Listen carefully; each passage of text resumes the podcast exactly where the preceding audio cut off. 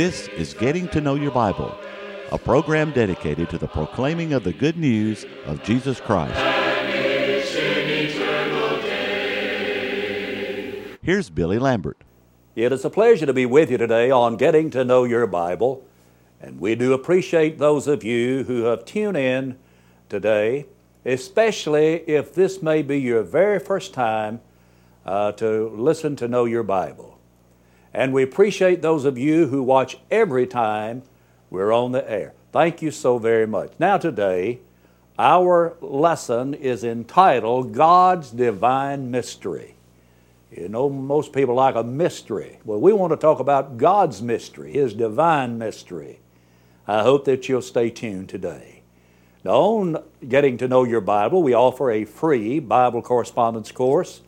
I'd like to emphasize that it is free. We want you to have it. And we'd like to make it available today on our telecast. You say, well, Brother Lambert, what does it cost? Absolutely nothing. We make it available to you without any cost. And we, we want you to pause now for just a moment so you can learn more about the course and learn how to receive it. To help you in your study of the Bible, we want to send you this Bible correspondence course. This course is non-denominational. It's based on the Bible. It's conducted by mail, and it's free. To receive this course, write to Getting to Know Your Bible, Post Office Box three one four, Somerdale, Alabama, three six five eight zero, or call toll-free one eight seven seven seven one one five two one four.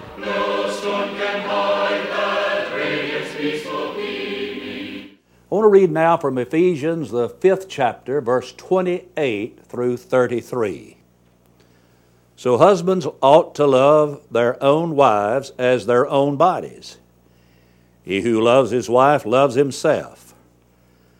For no one ever hated his own flesh, but nourishes and cherishes it, just as the Lord does the church. For we are members of His body, of His flesh, and of His bones. For this reason shall a, a man shall leave his father and mother and be joined to his wife, and the two shall be become one flesh. This is a great mystery, but I speak concerning Christ and the church. Nevertheless, let each one of you in particular so love his own wife as himself, and let the wife see that she respects her husband.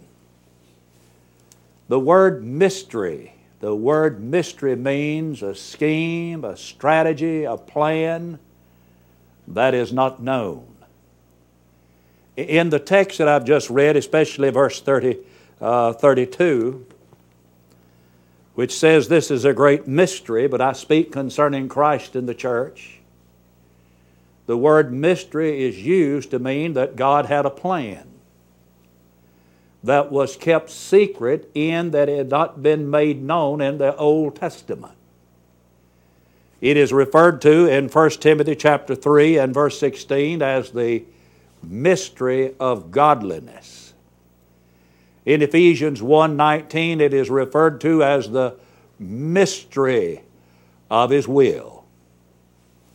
And according to Romans, the sixteenth chapter, verse twenty-five, it was kept secret from the beginning. So God had a mystery. That is, He had a plan that was not known. It was kept veiled. But now it is known. According to Ephesians chapter five and verse thirty-two, this mystery is the church. Let me read it again. This is a great mystery, but I speak concerning Christ and the church. The, the church encompasses and encircles everything that is connected with the salvation of man. That's not to say that the church is a man's Savior. Christ is the Savior. But the church is composed of the saved. The book of Ephesians has been referred to by some as God's love letter to the church. You see, the book of Ephesians tells us a great deal about the church. Let's turn now to Ephesians, the first chapter. And in the first chapter, we learned something about the preeminence of the church. I begin reading in verse uh, nineteen. And what is the exceeding greatness of His power toward us who believe, according to the working of His mighty power, which He worked in Christ when He raised Him from the dead and seated Him at His right hand in the heavenly places, far above all principality and power and might and dominion and every name that is named, not only in this age, but also in that which is to come. Now listen carefully to verse twenty-two. And He put all things under His feet and gave Him to be head over all things to the church, which is His body, the fullness of Him who fills all in all. Now, according to verse twenty-two, especially verse twenty-two, the position that Christ occupies is to the head of the church. Christ has a name that is above every name, and all things are in subjection to Him. You see, He has all authority or power. Matthew twenty-eight eighteen. And as such, Jesus Christ is head over all things to the church. There is one head, and there is one body. Notice it again.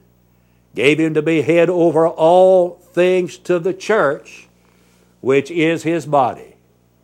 There is one church, one body, one head. And He is, is the fullness of Him who fills all in all. Just imagine that we have two circles. There's a large circle, and there's an inner circle inside that circle. Now, for the inner circle to be the fullness of the outer circle, it must be equal to the outer circle. And the church is the fullness of Christ. That just simply means that the church, if you let the inner circle represent the church, the church is the fullness of Christ. The church is equal to the importance of the Lord Jesus Christ. And so we have here in Ephesians one, twenty to twenty-three, the preeminence of the church. Now turn to the second chapter, beginning at verse number eleven, and we read about the importance of the church. Therefore rem- remember that you, once Gentiles in the flesh, who are called uncircumcision by what is called the circumcision made in the flesh by hands, that at that time ye were without Christ. Think about that, without Christ, being aliens from the commonwealth of Israel and strangers from the covenants of promise, having no hope and without God in the world. But now in Christ Jesus, you who once were far off have been brought near by the blood of Christ. For He Himself is our peace, who has made both one and has broken down the middle wall of separation, having abolished in His flesh the enmity, that is, the law of commandments contained in ordinances, so as to create in Himself one new man from the two, thus making peace. Now listen to verse number sixteen especially. And that He might reconcile them both to God, that's Jew and Gentile, in one body, one body, through the cross, thereby putting to death the enmity. And He came and preached peace to you who were afar off, and to those who were near. Now I want you to go back to the second verse of chapter two. After Paul had made the statement in verse one that you and you He made alive who were dead in trespasses and sins, it says, in which you once walked. This is the way that they once were. You once walked according to the course of this world, according to the prince of the power of the air, the spirit that now works in the sons of disobedience. And when they were walking like that and living like that, verse twelve says, they were without Christ. They were without God. And they were without hope. But there is hope for those who have been reconciled to God, verse sixteen, that He might reconcile them both to God in one body. Men are separated from God because of sin, Isaiah fifty-nine, verse one and two. And they are reconciled to God by the death of the Lord Jesus Christ. Look at verse sixteen again. That He might reconcile them both to God, where? In one body. What is that body? Verse twenty-three, verse twenty-two and twenty-three, the church which is His body. That He might reconcile them both unto God in one body, by the cross, or through the cross, thereby putting to death their enmity. So men are separated, and men can be reconciled to God because of the death of the Lord Jesus Christ. And the place of reconciliation is in that one body. We understand the word reconcile when we speak of a family having a dispute, a dispute, and maybe a husband and wife are not getting along, and And someone sits them down and, and says, you know, we need to come to some conclusion here. And so the, the husband and wife have a reconciliation.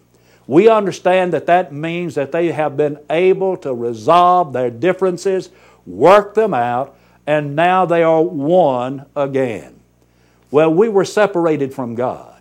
And the thing that was able to cause us to be at peace with God and to have this reconciliation with God was when Jesus Christ died on the cross of Calvary. There isn't any other way for us to be reconciled to Him. But the place of reconciliation, what I want us to see, is in the body, that is, in the church. But then let's look in the third chapter of Ephesians. We learn about the church in the eternal plan and the eternal purpose of God Almighty. Look in verse number six. Well, actually, let's begin reading at verse one.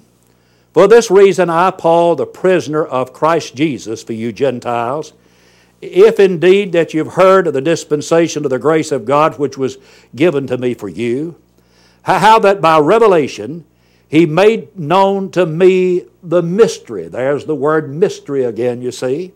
As I have briefly written already, by which when you read you may understand my knowledge in the mystery of Christ, which in other ages was not made known.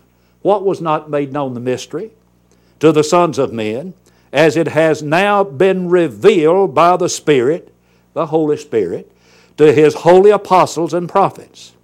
And so the mystery, that which was a mystery in the Old Testament, has now been revealed. And then he says that the Gentiles should be fellow heirs of the same body. Remember, the body is identified in verses twenty-two, twenty-three, chapter one as the church. That the Gentiles should be fellow heirs of the same body and partakers of His promise in Christ through the gospel, of which I became a minister, according to the gift of the grace of God given to me by the effective working of His Spirit. And then he teaches that they are, here he teaches in verse six, that they are heirs of the same body. There is no distinction to be found in Jesus Christ. There is no distinction between the Jew and the Gentile. There is no distinction between the rich and the poor. There is no distinction between the, the, the educated and the uneducated. There is no distinction between people of one color and another color, because we can all be heirs of the same body. Galatians, the third chapter and verse twenty-eight, teaches that we're all one in Christ. And if you are an heir, verse six, then you're in the church, which is the body. I want you to notice carefully now the tenth verse of the third chapter of Ephesians, to the intent that now the manifold wisdom of God might be known by the church, that is the body, to the principalities and powers in the heavenly places, according to the eternal purpose which He accomplished in Christ Jesus our Lord, in whom we have boldness and access with confidence through faith in Him. The church was in the eternal purpose of God. It wasn't an accident. You know, there's some people that have us to believe that when God set up the church, it was somewhat an emergency measure on His part. That's to reflect upon the wisdom of God Almighty. The church was in the eternal plan of God. We talk about God being eternal. We don't get too excited about that. That is, we believe it. I may not understand it, and, and we accept it. We say He is from everlasting to everlasting. Jesus is eternal. His goings forth have been from of old, from everlasting, according to the book of Micah chapter five and verse two. And the Holy Spirit is eternal. It's referred to in Hebrews nine fourteen as the eternal Spirit. And the church was in the eternal purpose of God. That simply means that there has never been a time that God did not have the church in mind. It is not an accident. It was not an afterthought. It was not an emergency measure. The church is in God's eternal plan. Now let's turn to chapter four. In chapter four, we read something else about the church, and that's its unity. Begin verse number one. And I'm going to be reading the first six verses of chapter four.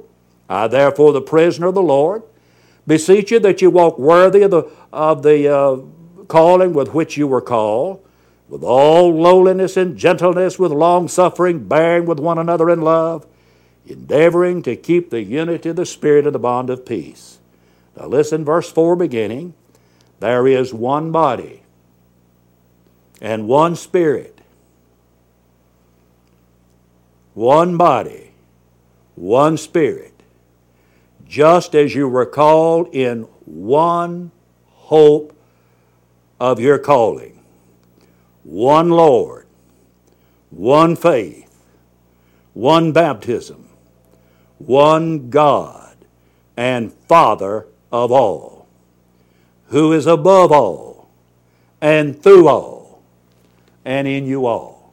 Here we learn something about the unity of the church.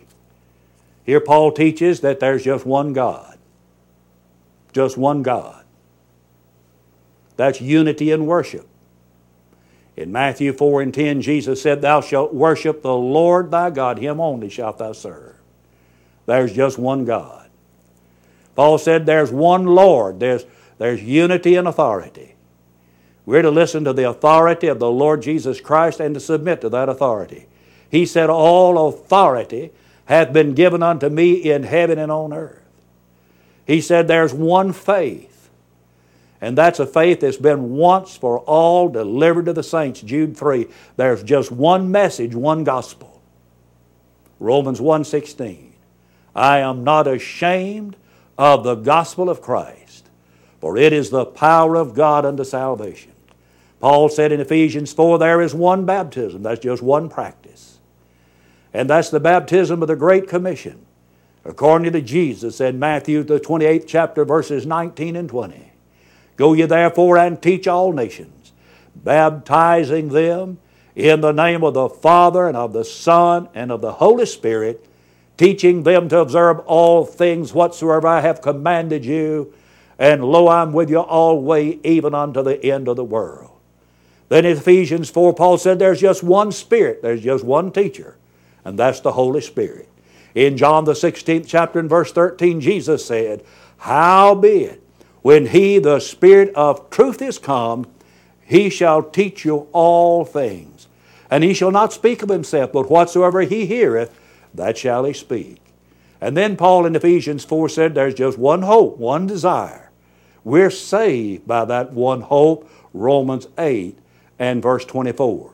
So in this love letter of the church in the fourth chapter, we have something about the unity of the church. Now as we turn over to the fifth chapter, we read something about the relationship that exists between Christ and the church.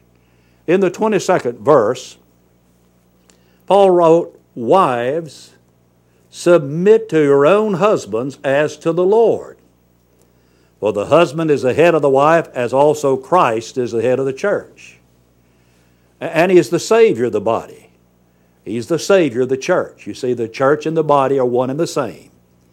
Therefore, just as the church is subject to Christ, so let the wives be to their own husbands in everything. Husbands, love your wives just as Christ also loved the church and gave himself for her, that he might sanctify and cleanse her with the washing of water by the word, that he might present her to himself a glorious church, not having spot or wrinkle or any such thing, but that she should be holy and without blemish. And then taking up in verse thirty-four, where we read in the very beginning of our study, husbands ought to love their wives as their own bodies. See, he who loves his wife loves himself, for no man ever yet hated his own flesh, but nourishes and cherishes it, even as the Lord does the church. For we're members of his body and of his flesh and of his bones. Now listen to verse thirty-one. And this is a quotation from the Old Testament, from Genesis chapter two and verse twenty-four. For this reason a man shall leave his father and mother, and shall be joined to his wife, and the two shall become one flesh. This is a great mystery, but I speak concerning Christ and the church. Now what Paul writes here is an allusion to the marriage of Adam and Eve. I want you to think about it. Adam was put to sleep in order that he might have a wife. Christ slept the sleep of death that he might bring forth his bride into the world. God opened Adam's side. Christ's side was opened while he was on that cross. Adam paid the price of his own flesh.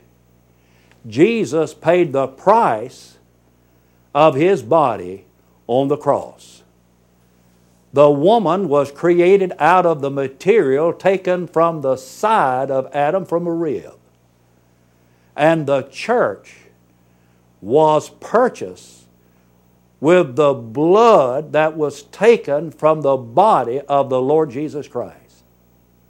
Adam was married to his wife Eve, and Jesus is married to his bride. Romans chapter seven and verse number four. And Jesus loves his bride. Verse twenty-five says, husbands, love your wives, even as Christ also loved the church, that is his bride, and gave himself for her. Verse twenty-six says that, and verse twenty-eight rather says that he nourishes and cherishes it. Verse twenty-six says that the church has been sanctified and has been cleansed with the washing of water by the word. There is absolutely no way that you can separate Christ and the church. He is the husband and the church is his bride. He is the head and the church is his body. But this shows the relationship that exists between Jesus and the church. But I want you to look carefully again at verse twenty-three of chapter five. For the husband is the head of the wife, as also Christ is the head of the church.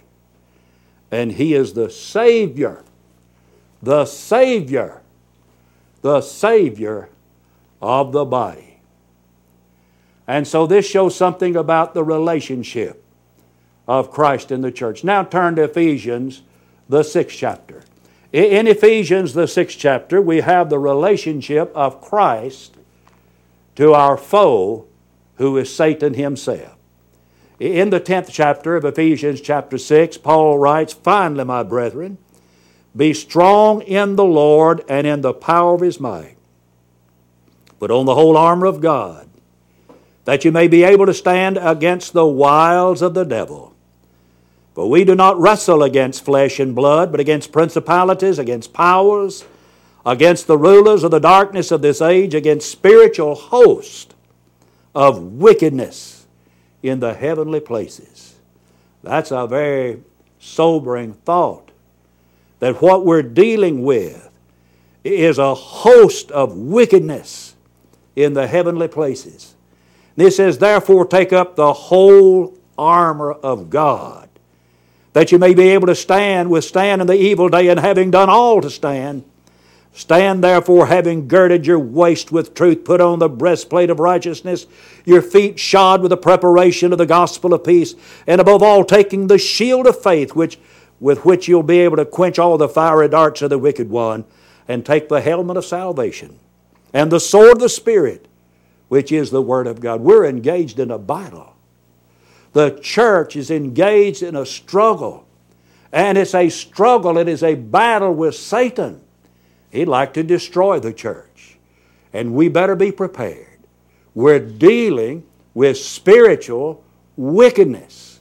Be prepared for the conflict. But when you become a Christian, you are delivered from the kingdom of Satan, Colossians one thirteen. You've been translated from, uh, delivered from darkness, been translated into the kingdom of God's dear Son. But that's not the end of your struggle with the devil, because the Satan would love to destroy you. The book of Ephesians to me is one of the most interesting books there is in all of the New Testament. God's love letter to the church. I don't think that we can miss the point. God loves the church. He loved it so much that He was willing for His Son to die to make it possible. Now in the closing moments, I want to give you a personal invitation to visit the Church of Christ in your community. And also, please, right now, call for the free Bible correspondence course. It'll help you to understand more about what we've studied today about the church in the Bible. I want to thank you for watching today. Till we meet again, may the Lord bless you and keep you, is my prayer. Yeah.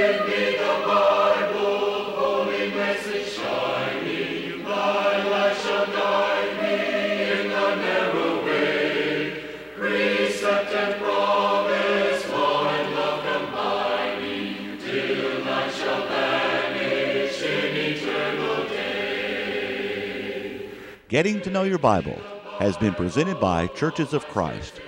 If you have a question about the church, or if you would like the location of a Church of Christ near you, or to receive the free Bible course, write to Getting to Know Your Bible, Post Office Box three one four, Somerdale, Alabama three six five eight zero, or call one eight seven seven seven one one five two one four.